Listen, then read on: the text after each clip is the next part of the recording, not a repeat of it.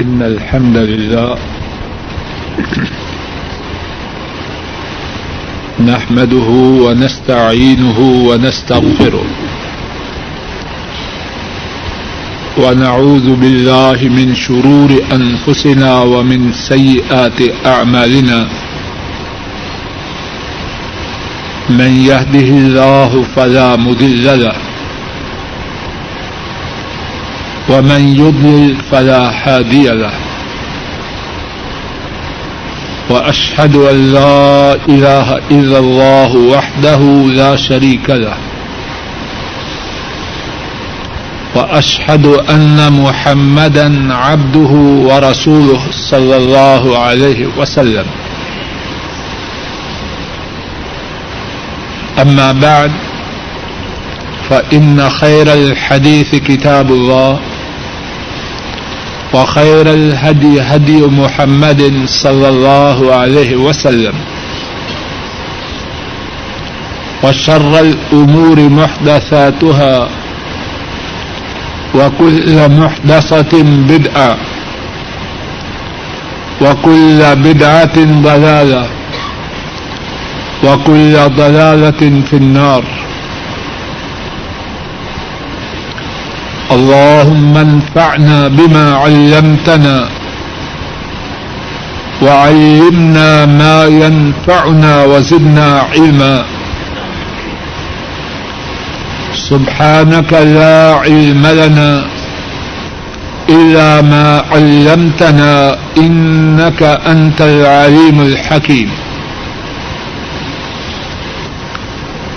رب اشرح لي صدري ويسر لي أمري واحلل عقدة من لساني يفقه قولي باب من كره أن يقال للمغرب الإشاء قال حدثنا أبو معمر هو عبد الله بن عمرو قال حدثنا عبد الوارث. قال حدثنا عبد الله بن بريدة. قال حدثنا عبد الله المزني رضي الله تعالى عنه أن النبي صلى الله عليه وسلم قال لا تغلبنكم الأعراب على اسم صلاتكم المغرب. قال الأعراب، وتقول هي العشاء باب ہے. اس بارے میں کہ جو مغرب کو عشاء کا نام دینے کو ناپسند کرے۔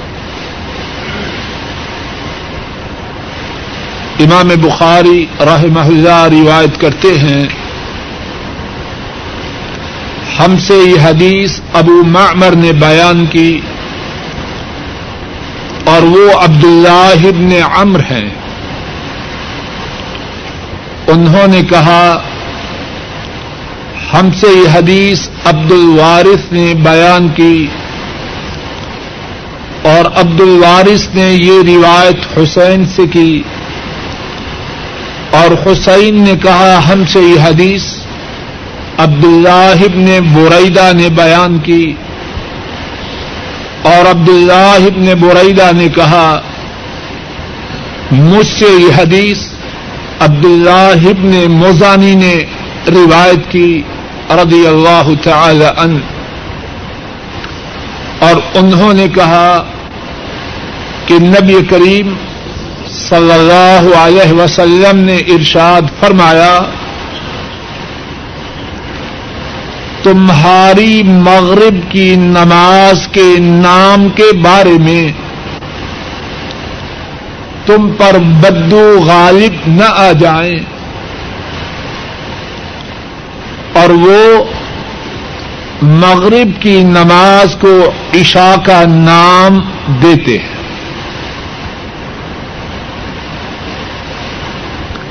امام بخاری رحمہ اللہ تعالی اس باب میں یہ بات بیان فرما رہے ہیں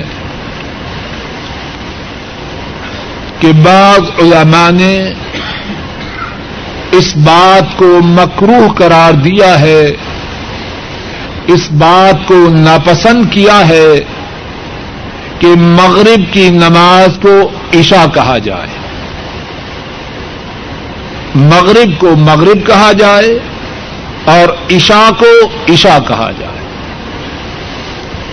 اور اس بات کی تائید میں امام بخاری رحمہ اللہ جو حدیث لائے ہیں، اس کا خلاصہ یہ ہے، نبی کریم صلی اللہ علیہ وسلم نے فرمایا کہ تمہاری مغرب کی نماز کو عشاء کا نام دینے میں تم پر بدو غالب نہ آ جائے کہ جس طرح بدو عشاء کی نماز کو مغرب، جس طرح کے بدو مغرب کی نماز کو عشاء کا نام دیتے ہیں، تم ایسے نہ کرنا۔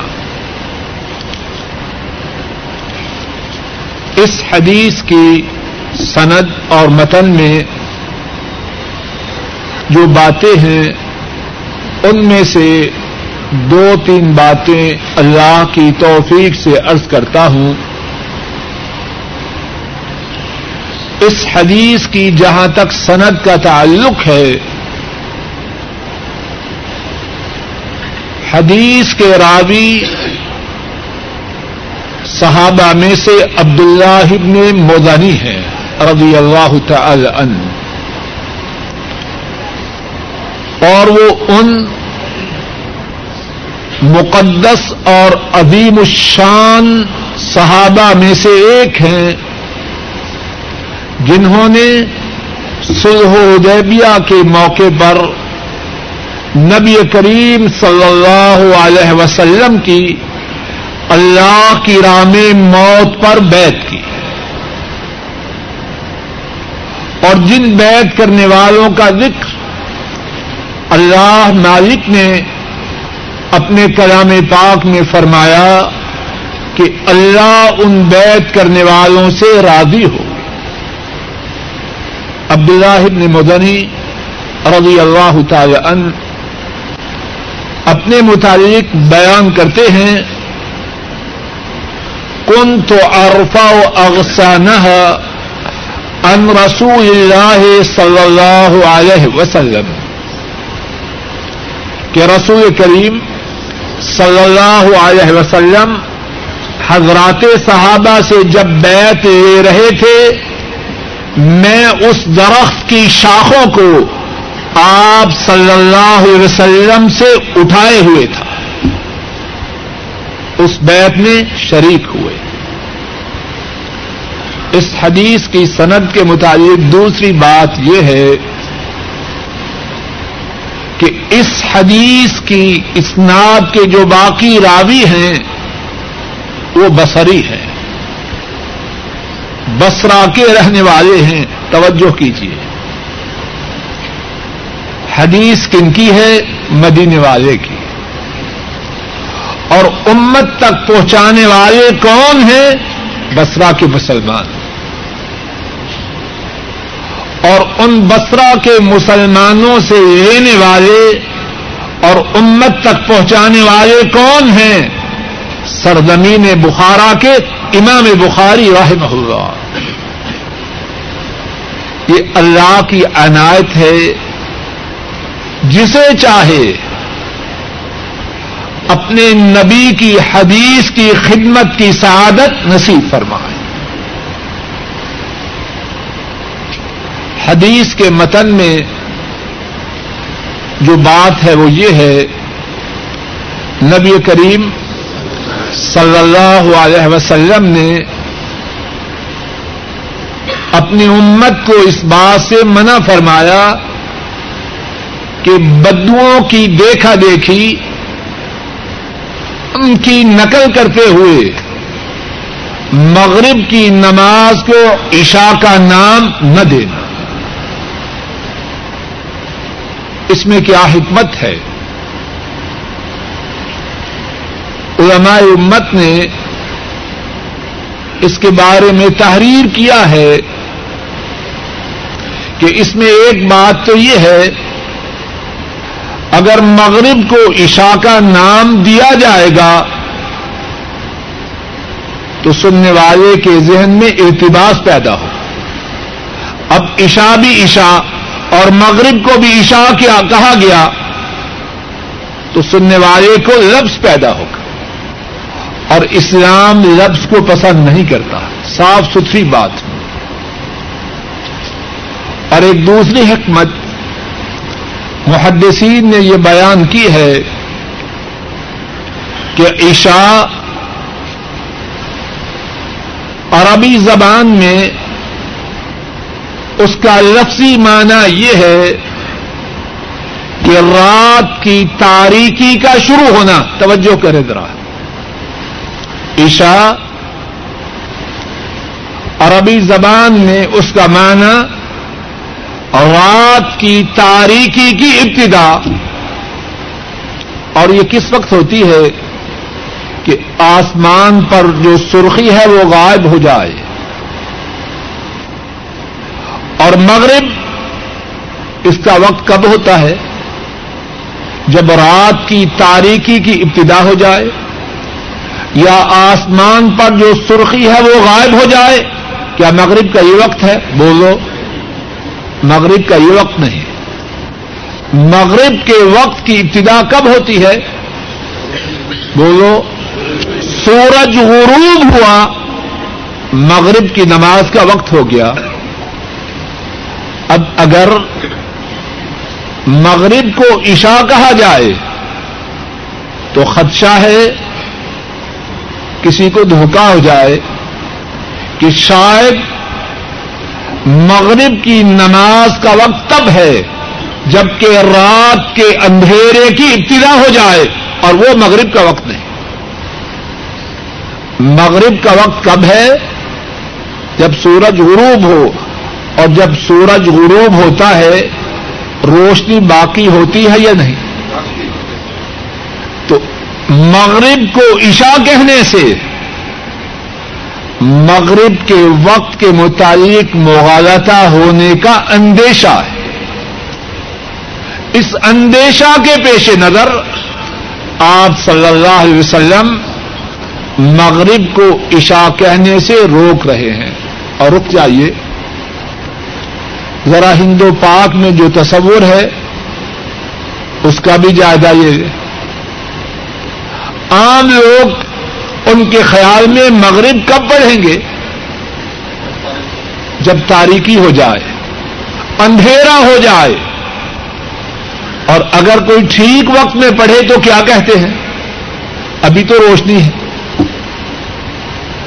اس حدیث پاک سے بھی معلوم ہوا ان کا یہ تصور غلط ہے۔ یہ مغرب کا وقت اندھیرے سے تعلق نہیں۔ مغرب کے وقت کا تعلق کس سے ہے؟ سورج غروب ہو، مغرب کا وقت ہو گیا۔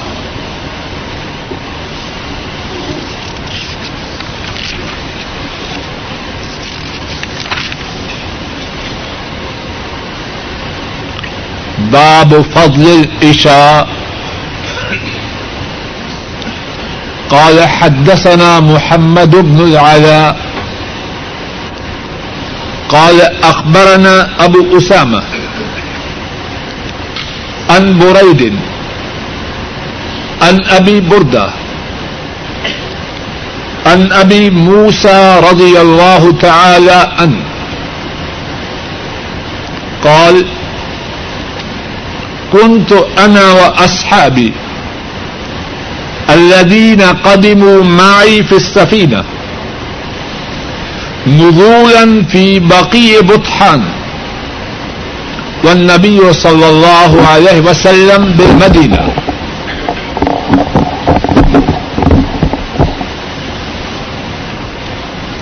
فكان يتناوب النبي صلى الله عليه وسلم عند صلاة العشاء كل ليلة نفر منهم فوافقنا النبي صلى الله عليه وسلم أنا وأصحابي. وله بعض الشغل في بعض أمره. فأعتم بالصلاة حتى أبحار الليل. ثم خرج النبي صلى الله عليه وسلم فصل بهم. فلما قضى صلاته قال لمن حضره على رسلكم؟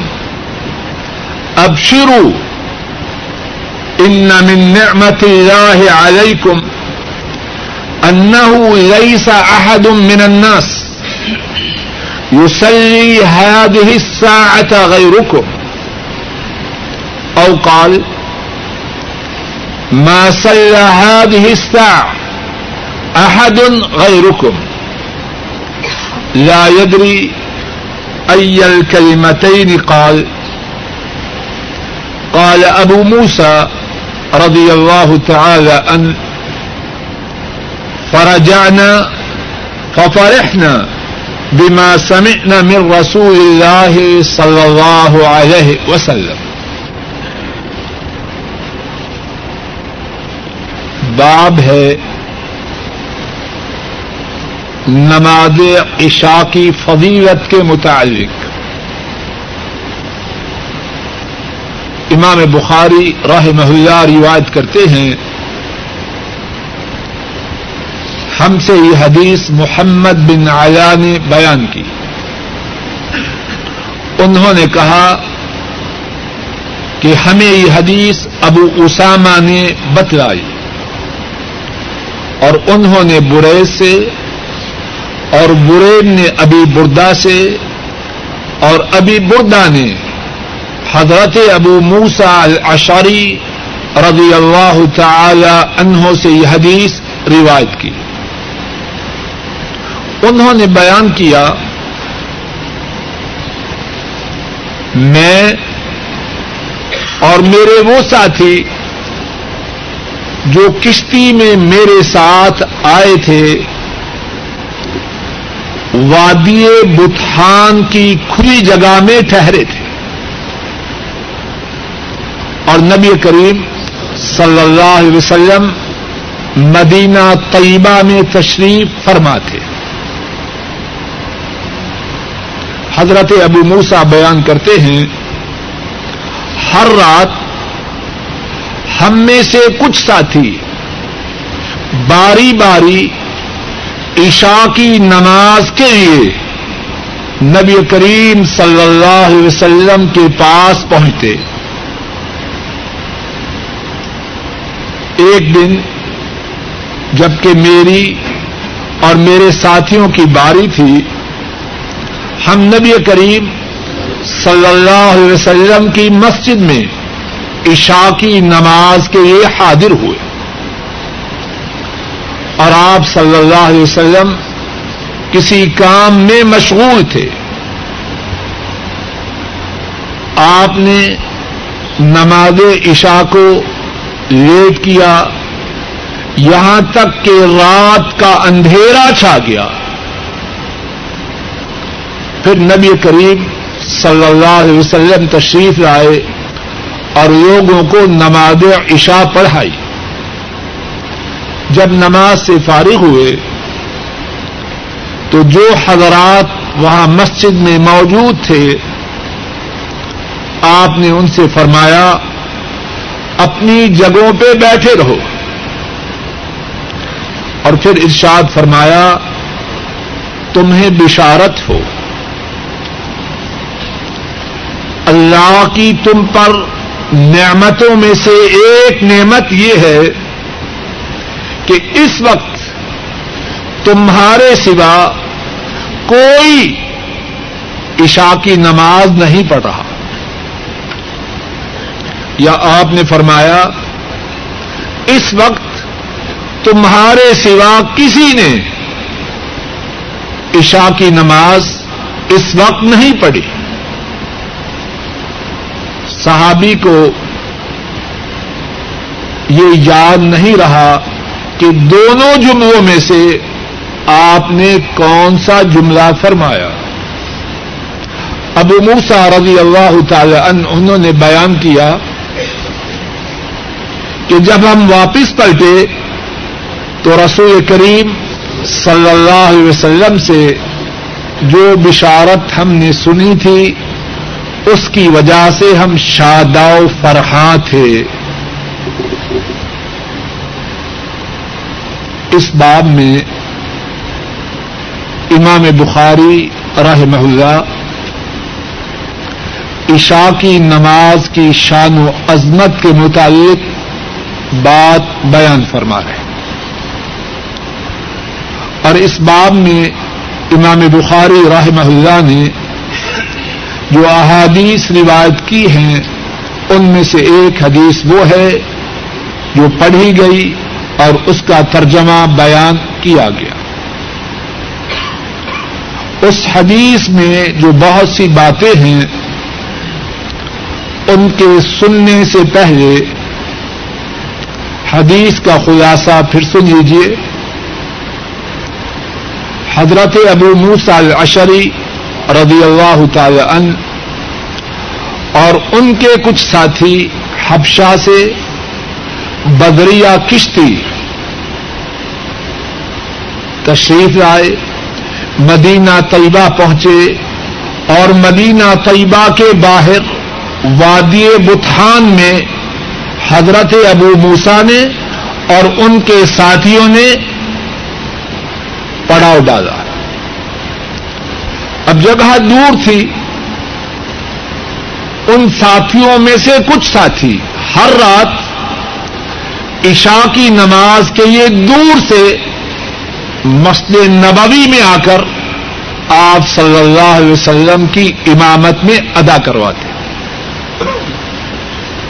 ایک رات جبکہ مسجد نبوی میں آنے کی باری حضرت ابو موسا رضی اللہ تعالی عنہ اور ان کے چند ساتھیوں کی تھی۔ جب وہ مسجد میں آئے تو حضرت صلی اللہ علیہ وسلم نے تاخیر کی۔ اور بعد روایات میں ہے کہ آپ صلی اللہ علیہ وسلم جہاد کے لیے ایک لشکر تیار فرما رہے۔ آپ تشریف لائے بہت تاخیر سے۔ تشریف لانے کے بعد آپ نے عشاء کی نماز پڑھائی اور نمازیوں کو حکم دیا، اپنی جگہوں پہ بیٹھے رہو۔ اور پھر فرمایا، تمہیں بشارت ہو۔ اس وقت جتنے لوگ ہیں وہ سو چکے ہیں۔ دوسری جگہوں میں جو نمازی ہیں، وہ نماز پڑھ کے سو چکے ہیں۔ تم ایسے خوش نصیب ہو۔ کہ نماز کے ادا کرنے کے لیے اب تک بیدار رہے۔ حضرت ابو موسا رضی اللہ تعالی عنہ فرماتے ہیں کہ جب ہم واپس پلٹے تو شادہ و فرحاں تھے کہ آج ہم ان خوش نصیب لوگوں میں شامل ہوئے ہیں جنہیں اللہ کے نبی صلی اللہ علیہ وسلم نے یہ بشارت دی۔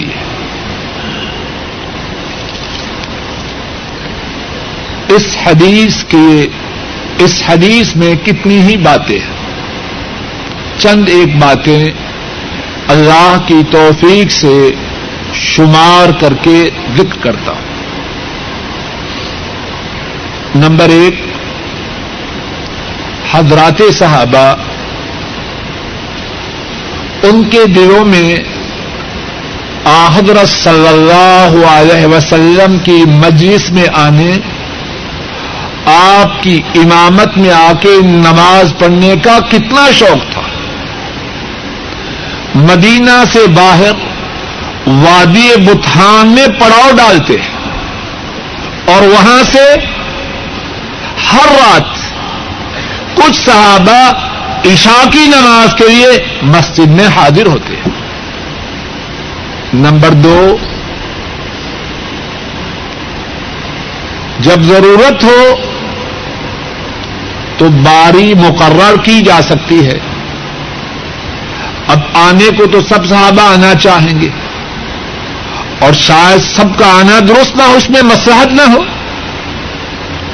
اور مشقت بھی ہو، تو باری مقرر کرے۔ ایک دن اتنے لوگ جائیں، دوسرے دن دوسرے، تیسرے دن تیسرے۔ سارے جا کے فیض یاب بھی ہو سکے اور نظام میں خرابی بھی نہ آئے۔ تیسری بات، نماز عشاء کو تاخیر کرنا درست ہے۔ نماز عشاء کا معاملہ باقی چاروں نمازوں سے مختلف مختلف ہے۔ فجر، ظہر اثر مغرب۔ اور وہی وقت میں ان چاروں نمازوں کا ادا کرنا افضل و اعلی ہے۔ اور عشاء کا معاملہ اس سے قدر مختلف ہے۔ اگر لوگوں میں برداشت ہو، سستی نہ ہو، بیماری نہ ہو، کوئی مشکل نہ ہو، تو عشاء کی نماز کو تاخیر کر کے پڑھنا افضل و اعلی ہے لیکن اگر خدشہ ہو کہ عشاء کی نماز کو زیادہ مؤخر کرنا لوگوں پہ گرا ہوگا، ان کے لیے مشقت کا سبب ہوگا، تو عشاء کی نماز کو پہلے پڑھ لیا جائے۔ امام ترمدی رحمہ اللہ روایت کرتے ہیں حضرت ابو ہریرا رضی اللہ تعالی عنہ وہ بیان کرتے ہیں، رسول کریم صلی اللہ علیہ وسلم نے فرمایا، لولا ان اشق على امتی، لامرتهم ان يؤخر ان يؤخر العشاء الى ثلث الليل او نصفه۔ فرمایا، اگر مجھے یہ خیال نہ ہو کہ میری امت مشقت میں مبتلا ہوگی، تو میں ان کو حکم دیتا کہ عشاء کی نماز کو ایک تہائی رات تک یا آدھی رات تک مؤخر کرے۔ لیکن امت پر شفقت فرماتے ہوئے نماز کو اتنا زیادہ مؤخر کرنے کا حکم نہیں دیا۔ ایک دوسری حدیث میں ہے، اس کو حضرات آئمہ، امام احمد، امام ابو داود، امام نسائی اور امام ابن خزیمہ رحمہ اللہ تعالی نے رواج کیا ہے۔ حضرت ابو سعید الخدری رضی اللہ تعالی ان اس حدیث کے راوی ہیں۔ آپ نے جب نماز کو مؤخر کیا تو جو نمازی موجود تھے ان سے فرمایا، لوگ نماز پڑھ کر اپنے بستروں میں جا چکے ہیں۔ اور تم ابھی تک نماز میں ہو۔ کیوں؟ جو نماز کے انتظار میں بیٹھے وہ اللہ کے ہاں ایسے ہیں جیسے نماز ادا کر رہا اور فرمایا، اگر کمزوروں کی کمزوری نہ ہوتی، بیماروں کی بیماری نہ ہوتی، اور کام والوں کی مشغولیت نہ ہوتی، تو میں اس نماز کو آدھی رات تک مؤخر کرتا۔ تو تیسری بات یہ ارض کر رہا ہوں، عشاء کی نماز کو مؤخر کر کے پڑھنا آگا افضل ہے، لیکن کب؟ جبکہ لوگوں پہ گرا نہ گزرے۔ لوگ مشقت میں مبتلا نہ ہوں۔ لیکن اگر صورت ایسی ہو تو پھر ابتدائی وقت میں پڑھنا درست۔ رک جائیے۔ کوئی یہ بات سن کے یہ نہ کہے کہ آج کل نماز ہو رہی ہے دس منٹ کم آٹھ، مثال کے طور پر۔ میں تو بارہ بجے رات کو پڑھوں گا۔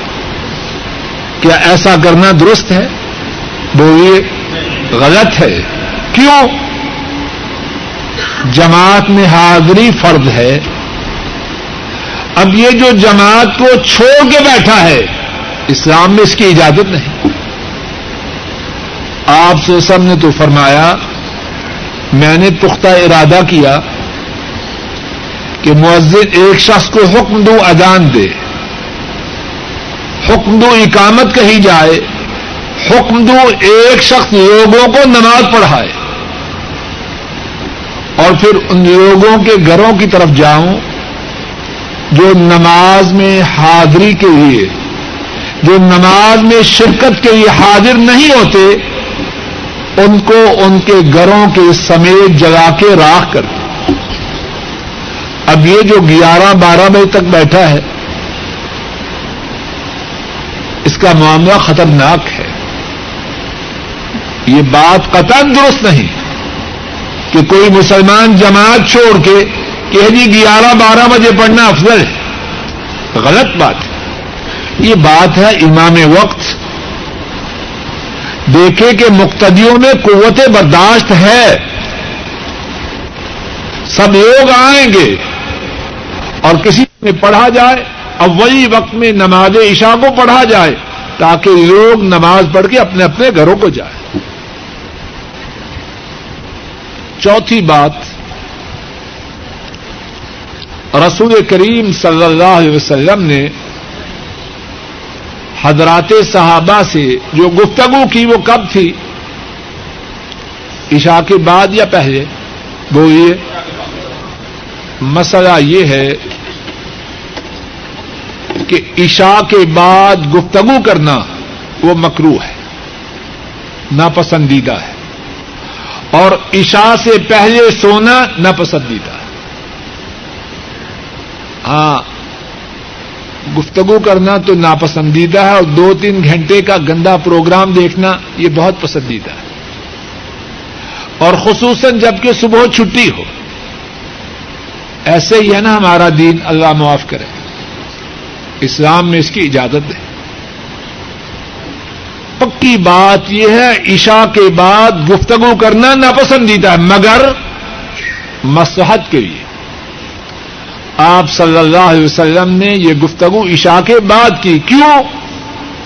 دین کی تعلیم دے رہے ہیں۔ دین کی گفتگو ہو عشاء کے بعد۔ اس کی اجازت ہے، لیکن یہ گفتگو بھی ایسے نہ ہو کہ فجر کی نماز گول ہو جائے۔ اس طرح اپنے گھر والوں سے گفتگو ہے، اس کی اجازت۔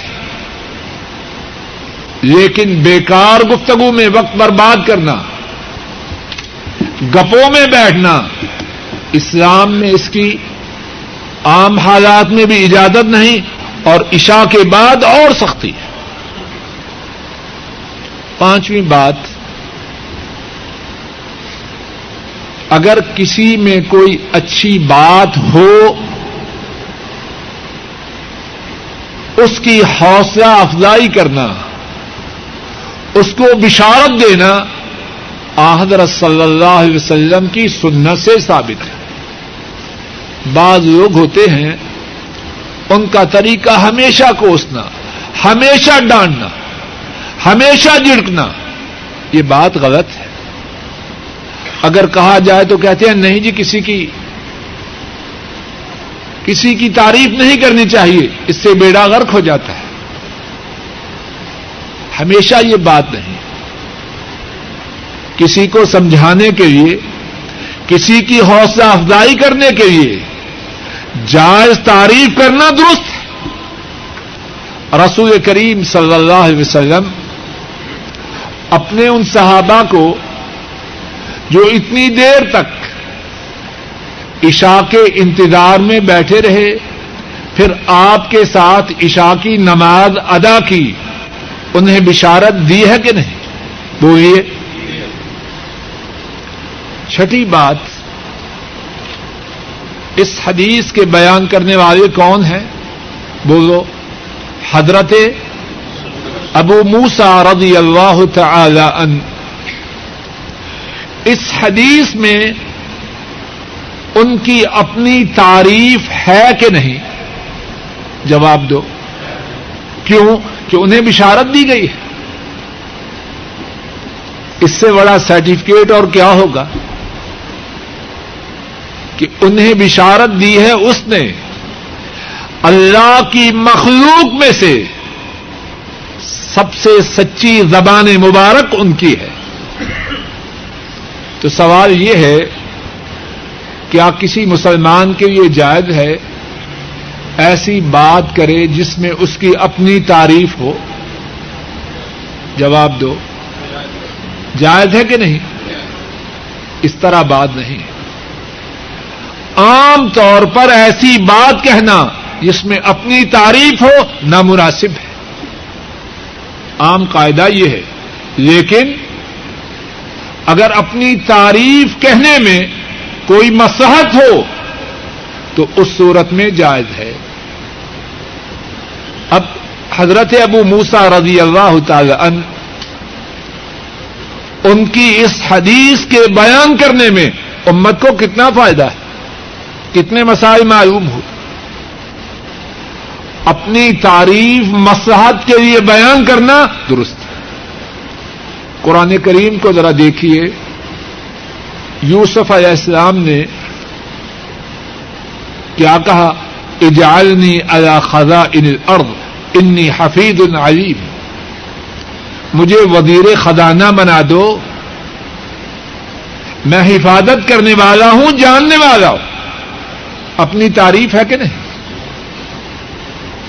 اپنی تعریف ہے اور اس وقت تعریف کا کرنا درست ہے۔ اور اسی مناسبت سے یہ بات سمجھیے، آدمی ملازمت کی تلاش کے لیے نکلتا ہے۔ اب کچھ بولے گا تو پتا چلے گا۔ اس کے چہرے پہ تو نہیں لکھا۔ کیا جانتا ہے، کیا نہیں جانتا، اس کے چہرے پہ لکھا ہے۔ اپنے متعلق بتلائے گا۔ مجھے یہ ہنر آتا ہے، میرا اتنا تجربہ ہے۔ اس وقت اپنی تعریف کرنا شرن درست ہے، بلکہ بسا اوقات ضروری ہے۔ لیکن جھوٹے سرٹیفکیٹ نہ بنائے۔ ماشاء اللہ پتا نہیں کہاں کہاں سے سرٹیفکیٹ آ رہے ہیں۔ ایسا کرنا حرام ہے۔ سچی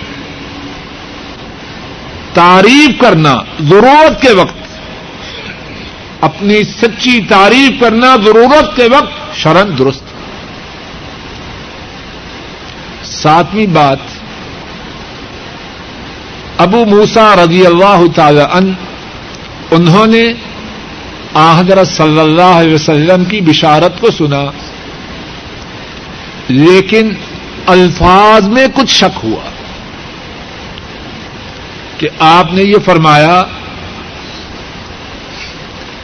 کہ کوئی ایسا نہیں جو اس وقت نماز پڑھا ہو یا آپ نے فرمایا کوئی ایسا نہیں جس نے اس وقت نماز پڑھی ہو آپ نے یا تو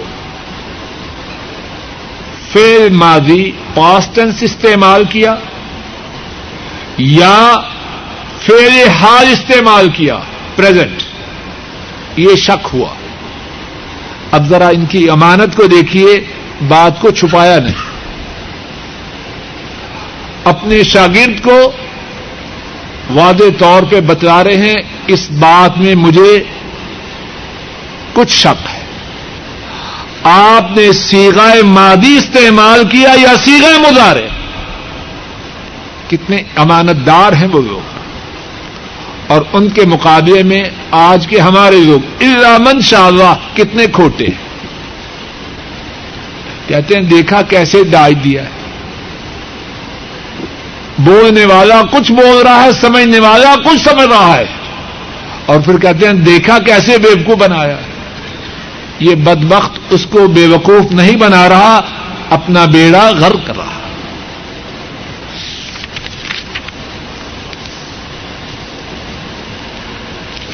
باب ما يكره من النوم قبل العشاء. قال حدثنا محمد بن سلام. قال أخبرنا عبد الوهاب الثقفي. قال حدثنا خالد الحذاء.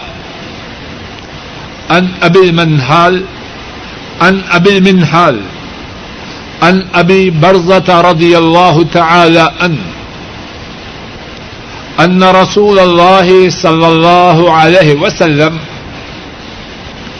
كان يكره النوم قبل العشاء والحديث بعدها باب ہے اس بارے میں کہ عشاء سے پہلے سونا مکرو ہے امام بخاری رحمہ اللہ بیان کرتے ہیں، ہم سے یہ حدیث محمد بن سلام نے بیان کی۔ انہوں نے کہا، ہمیں یہ حدیث عبد الرحاب ثقفی نے بتلائی۔ اور انہوں نے کہا، ہم سے یہ حدیث خالد الحزا نے بیان کی۔ انہوں نے ابی منہال اور ابو منہال نے ابو بردا رضی اللہ تعالی عنہ سے روایت کی کہ رسول اللہ صلی اللہ علیہ وسلم نے فرمایا کہ رسول کریم کہ رسول اللہ صلی اللہ علیہ وسلم عشاء سے پہلے سونے کو اور عشاء کے بعد گفتگو کو ناپسند کرتے تھے۔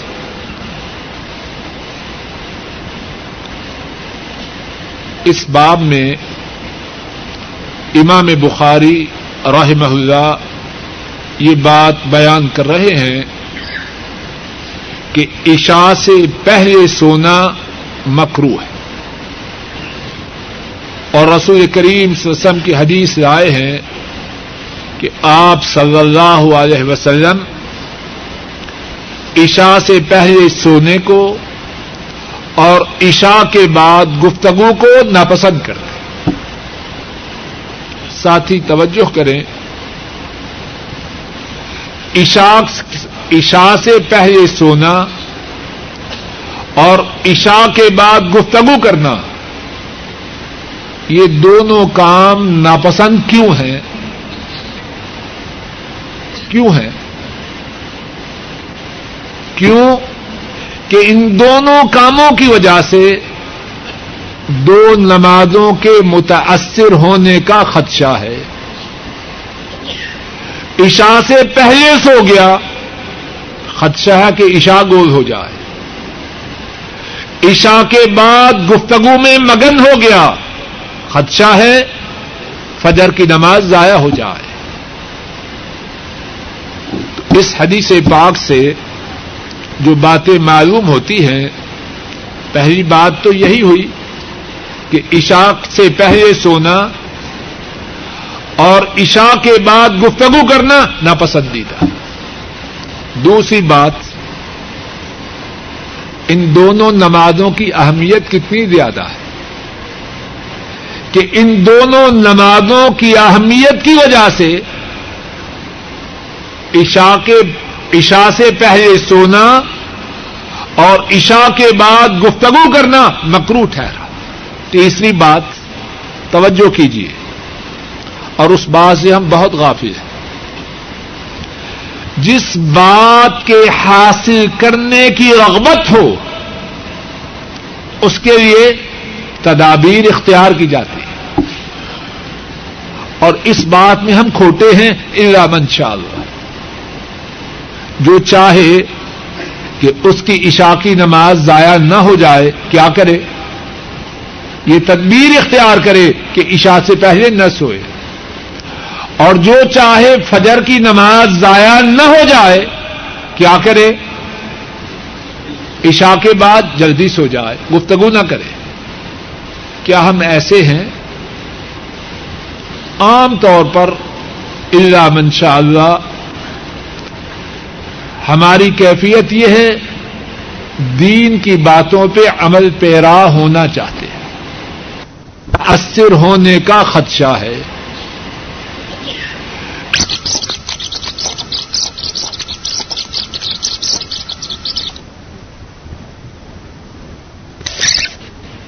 دین کی باتوں پہ عمل پیرا ہونا چاہتے ہیں۔ گفتگو نہ کریں۔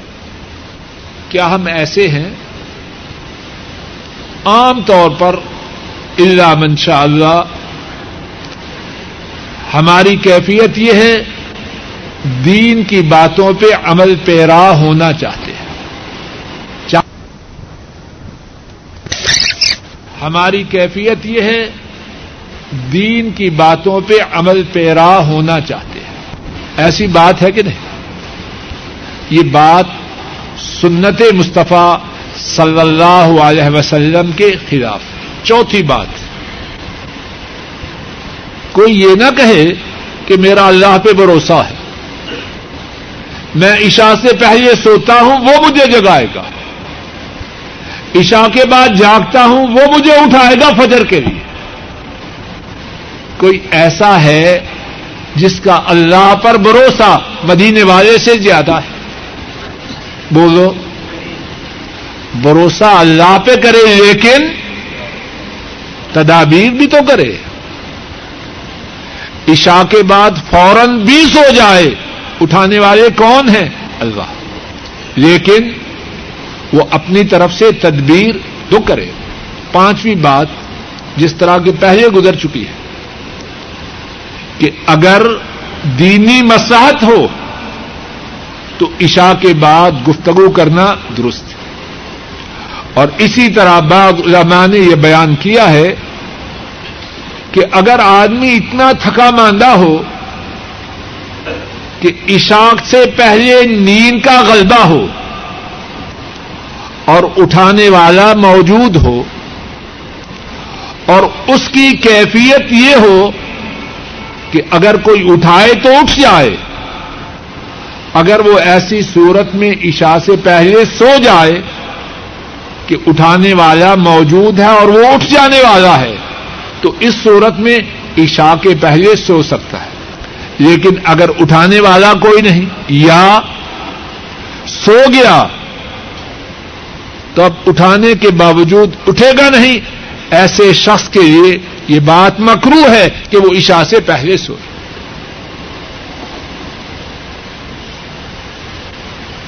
باب النوم میں قبل العشاء لمن غلب. قال حدثنا ايوب بن سليمان. قال حدثني ابو بكر عن سليمان. قال صالح بن كيسان. قال اخبرني ابن شهاب عن اروى ان عائشه رضي الله تعالى عنها قالت، اعتم رسول الله صلى الله عليه وسلم بالعشاء حتى ناداه عمر رضي الله تعالى عنه.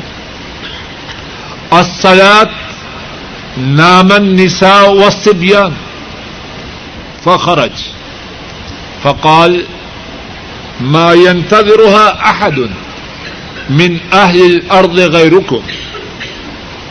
قال، ولا يصلي يومئذ إلا بالمدينة. وكانوا يصلون فيما بين أن يغيب الشفق إلى ثلث الليل الأول. باب ہے اس بارے میں عشاء سے پہلے سونا جس پر نیند کا غلبہ ہو جائے۔ امام بخاری راہ محلہ بیان کرتے ہیں، ہم سے یہ حدیث ایوب بن سلیمان نے بیان کی۔ انہوں نے کہا، مجھے یہ حدیث ابو بکر نے بتلائی، انہوں نے سلیمان سے روایت کی۔ سوئے بن کیسان نے کہا کہ مجھے یہ حدیث ابن شہاب نے بتلائی اور ابن شہاب نے عروا سے اور عروا نے حضرت عائشہ صدیقہ رضی اللہ تعالی عنہا سے یہ حدیث روایت کی۔ انہوں نے کہا، رسول اللہ صلی اللہ علیہ وسلم نے عشاء کی نماز بہت لیٹ کی۔ عشاء کی نماز کو بہت مؤخر کیا۔ یہاں تک کہ عمر رضی اللہ تعالی انہوں نے آواز دی، نماز۔ عورتیں اور بچے سو چکے ہیں۔ آپ صلی اللہ علیہ وسلم تشریف لائے اور آپ نے فرمایا، اس وقت اہل زمین میں سے تمہارے سوا کوئی نماز کا انتظار نہیں کر رہا۔ اور راوی نے بیان کیا کہ اس وقت اس طرح جماعت کے ساتھ مدینہ طیبہ کے سوا اور کہیں نماز نہ ہوتی تھی۔ اور اس وقت نماز سرخی کے غائب ہونے سے لے کر ایک تہائی رات تک ادا کی جاتی تھی۔ اس حدیث پاک میں کتنی ہی باتیں ہیں، اللہ کی توفیق سے آئندہ درس میں اسی حدیث سے بات کی ابتدا کریں گے کہ اس حدیث پاک میں کیا کیا باتیں ہیں۔ اللہ مالک اپنے فضل و کرم سے جو ٹھیک بات کہی اور سنی گئی ہے۔ اس پر عمل کرنے کی توفیق عطا فرمائے۔ کہنے اور سننے میں جو غلطی ہوئی ہے، اللہ مالک اپنے فضل و کرم سے اس کو معاف فرمائے۔ اے اللہ، اپنے فضل و کرم سے ہمارے گناہوں کو معاف فرما۔ اے اللہ، اپنے فضل و کرم سے ان کے گناہوں کو معاف فرمائے۔ ان کے درجات کو بلند فرمائے۔ اور ان کے پسمان گان پر نظر کرم فرمائے۔ ان سب کو صبر جمیل عطا فرمائے۔ اللہ مالک اپنے فضل و کرم سے جتنے مسلمان فوت ہوئے ہیں، ان تمام کے تمام گناہوں کو معاف فرمائے اور ان سب کے پسمان گان پر نظر کرم فرمائے۔ ایک سوال یہ ہے کہ ایک صاحب یہاں تھے، وطن واپس گئے تو ان کی بیگم ان کی اجازت کے بغیر بچے کا رشتہ کہیں کر چکی تھی وہ وہاں پہنچے تو انہوں نے اس رشتے کو باقی رکھنے سے انکار کیا۔ تو کیا ان کا یہ قدم شرن درست ہے یا غلط؟ بڑا ضروری سوال ہے۔ رشتہ کرنے کا اختیار عورت کو نہیں۔ رشتہ کرنے کا اختیار عورت کو نہیں۔ رشتہ کرنے کا اختیار باپ کو ہے اور باپ اس بات کا پابند ہے کہ رشتہ کرتے وقت جس بچی کا رشتہ کرنا ہے اس کی اجازت ہے۔ اسلام میں سب کے حقوق کا خیال ہے۔ پھر سنیے، عورت کو بیٹی کا رشتہ کرنے کا قطن اختیار دے۔ یہ باپ کا حق ہے اور باپ بھی اس بات کا پابند ہے کہ رشتہ فائنل کرنے سے پہلے بچی کی ردا حاصل کرے۔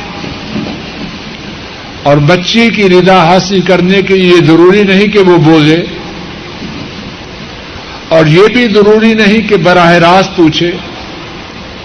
ماں کے ذریعے، پھوپھی کے ذریعے، خالہ کے ذریعے، بڑی بیٹی کے ذریعے، لیکن اس کی رضامندی ضروری ہے۔ باپ، بیٹی دونوں راضی ہو پھر رشتہ۔ ہو یہ تو ہوئی مسئلہ کی بات۔ اب جو عورت نے کر دیا ہے، حق مرد کا ہے، عورت کا نہیں، لیکن اگر وہ رشتہ مناسب ہو تو مرد اب اس وجہ سے نہ ٹھکرائے کہ ضد میں آ جائے اور ٹھکرا دے۔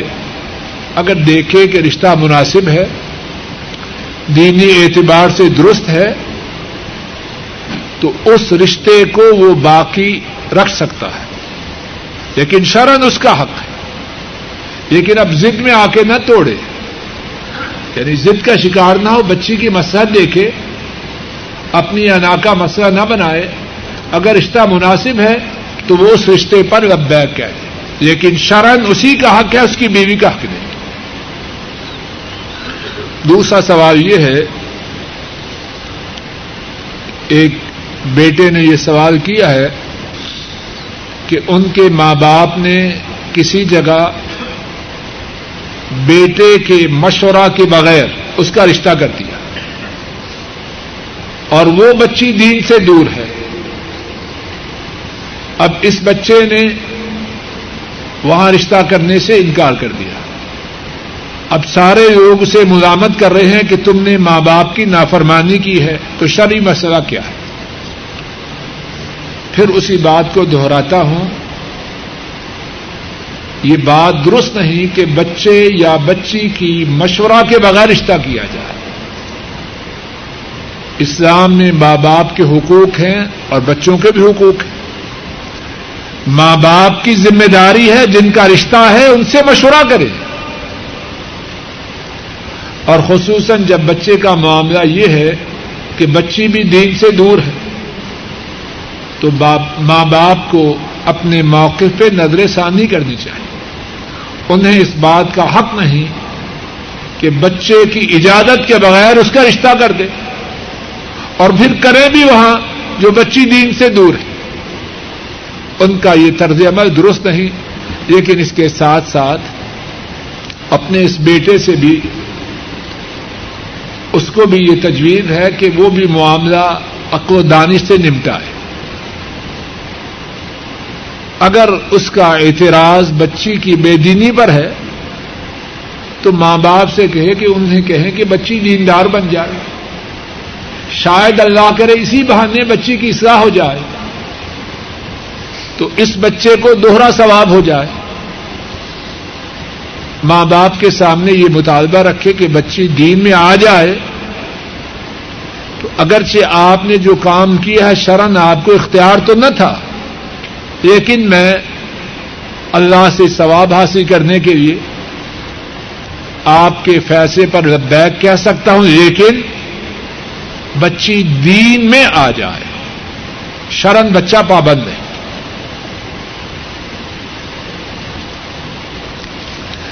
آج ماشاء اللہ نکاح وغیرہ کے بڑے سوال ہیں۔ نکاح کے بعد اگر رخصتی میں کچھ عرصہ ہو تو بیوی کا خرچہ کس کے ذمہ ہے؟ تو ماشاء اللہ سمجھدار آدمی ہے۔ پکا کاروباری آدمی ہے۔ اگر نکاح ہو جائے تو بیوی کس کی ہے؟ کس کی بیوی ہے؟ جس کی بیوی ہے وہ خرچہ دے۔ جس کی بیوی ہے وہ خرچہ دے۔ ہاں اگر اس کی اجازت کے بغیر رہے۔ نکاح ہوا رخصتی کے لیے۔ لیکن اب وہ وزد ہیں کہ نہیں جی ہم دو سال بعد بھیجیں گے۔ اس کی مرضی شامل نہیں۔ پہلی بات یہ ہے کہ اس کی مرضی کے بغیر اس کا رہنا درست نہیں۔ اگر وہ اس کی مرضی کے بغیر میکے بیٹھی رہے، اس پر خرچہ نہیں۔ اس کی تو حق تلفی ہو رہی ہے۔ بیکم اس کی اور بیٹھی ہے دوسرے گھر میں۔ تیسری بات یہ ہے، اگر آپس میں یہ راضی نامہ ہو جائے، رہے گی میکے اور خرچہ بھی وہ کہیں گے، تو ٹھیک ہے، جس طرح اتفاق ہو جائے۔ بات واضح ہے۔ دوبارہ عرض کرتا ہوں، نکاح کے بعد خرچہ اس کے ذمہ ہے جس کی بیوی۔ نمبر دو، اگر اس کی مرضی کے بغیر میکے بیٹھی ہے تو وہ گناگار ہے۔ وہ گناگار ہے، اس کے ماں باپ بھی، اگر اس کے ساتھ ہیں، وہ بھی گناگار ہے اور ایسی صورت میں اس عورت کو خرچے کا کوئی حق نہیں۔ نمبر تین، اگر اتفاق یہ ہے کہ نکاح تو پڑھا دیتے ہیں، لیکن روانہ کریں گے دو سال بعد اور ساتھ اتفاق یہ بھی ہے کہ اس دوران خرچہ ماں باپ ہی کریں گے تو ٹھیک ہے جس بات پہ اتفاق ہو جائے۔ سوال یہ ہے کہ کیا ہم غیر مسلم کو دعا دے سکتے ہیں؟ دے سکتے ہیں، اس کے لیے دعا کریں۔ اللہ تجھے ہدایت دے۔ اچھی دعا ہے۔ اب یہ نہ کہیں غیر مسلم کو اللہ تجھے عزت دے۔ ایسی دعا نہ کریں۔ غیر مسلم کی عزت کے لیے دعا نہیں کر سکتے۔ اس کی بلندی کے لیے دعا نہیں کر سکتے۔ ایسی دعا کریں جس میں ہدایت کا رخ۔ اللہ تجھے نیکی کی توفیق دے۔ اللہ تجھے سیدھی راہ پہ چلائے۔ اللہ تیری رہنمائی کرے۔ اللہ تجھے شیطان کے شر سے بچائے۔ یعنی ایسے انداز میں دعا کرے جس سے اس کے اسلام کی طرف کنورٹ ہونے کی بات بنے۔ وگرنہ وہ اسلام کا دشمن، اگر اس میں ترقی ہوئی، عزت ہوئی تو اور زیادہ نقصان ہے۔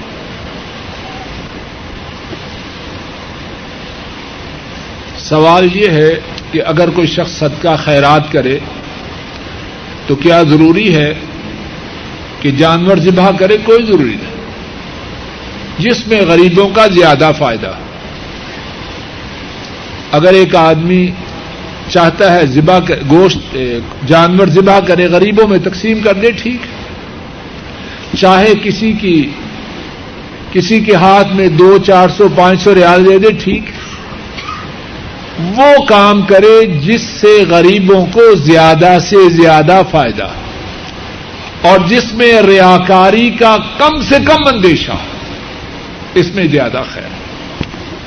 مغرب اور عشاء کی سنتیں کیا رات کو پڑھ سکتا ہے؟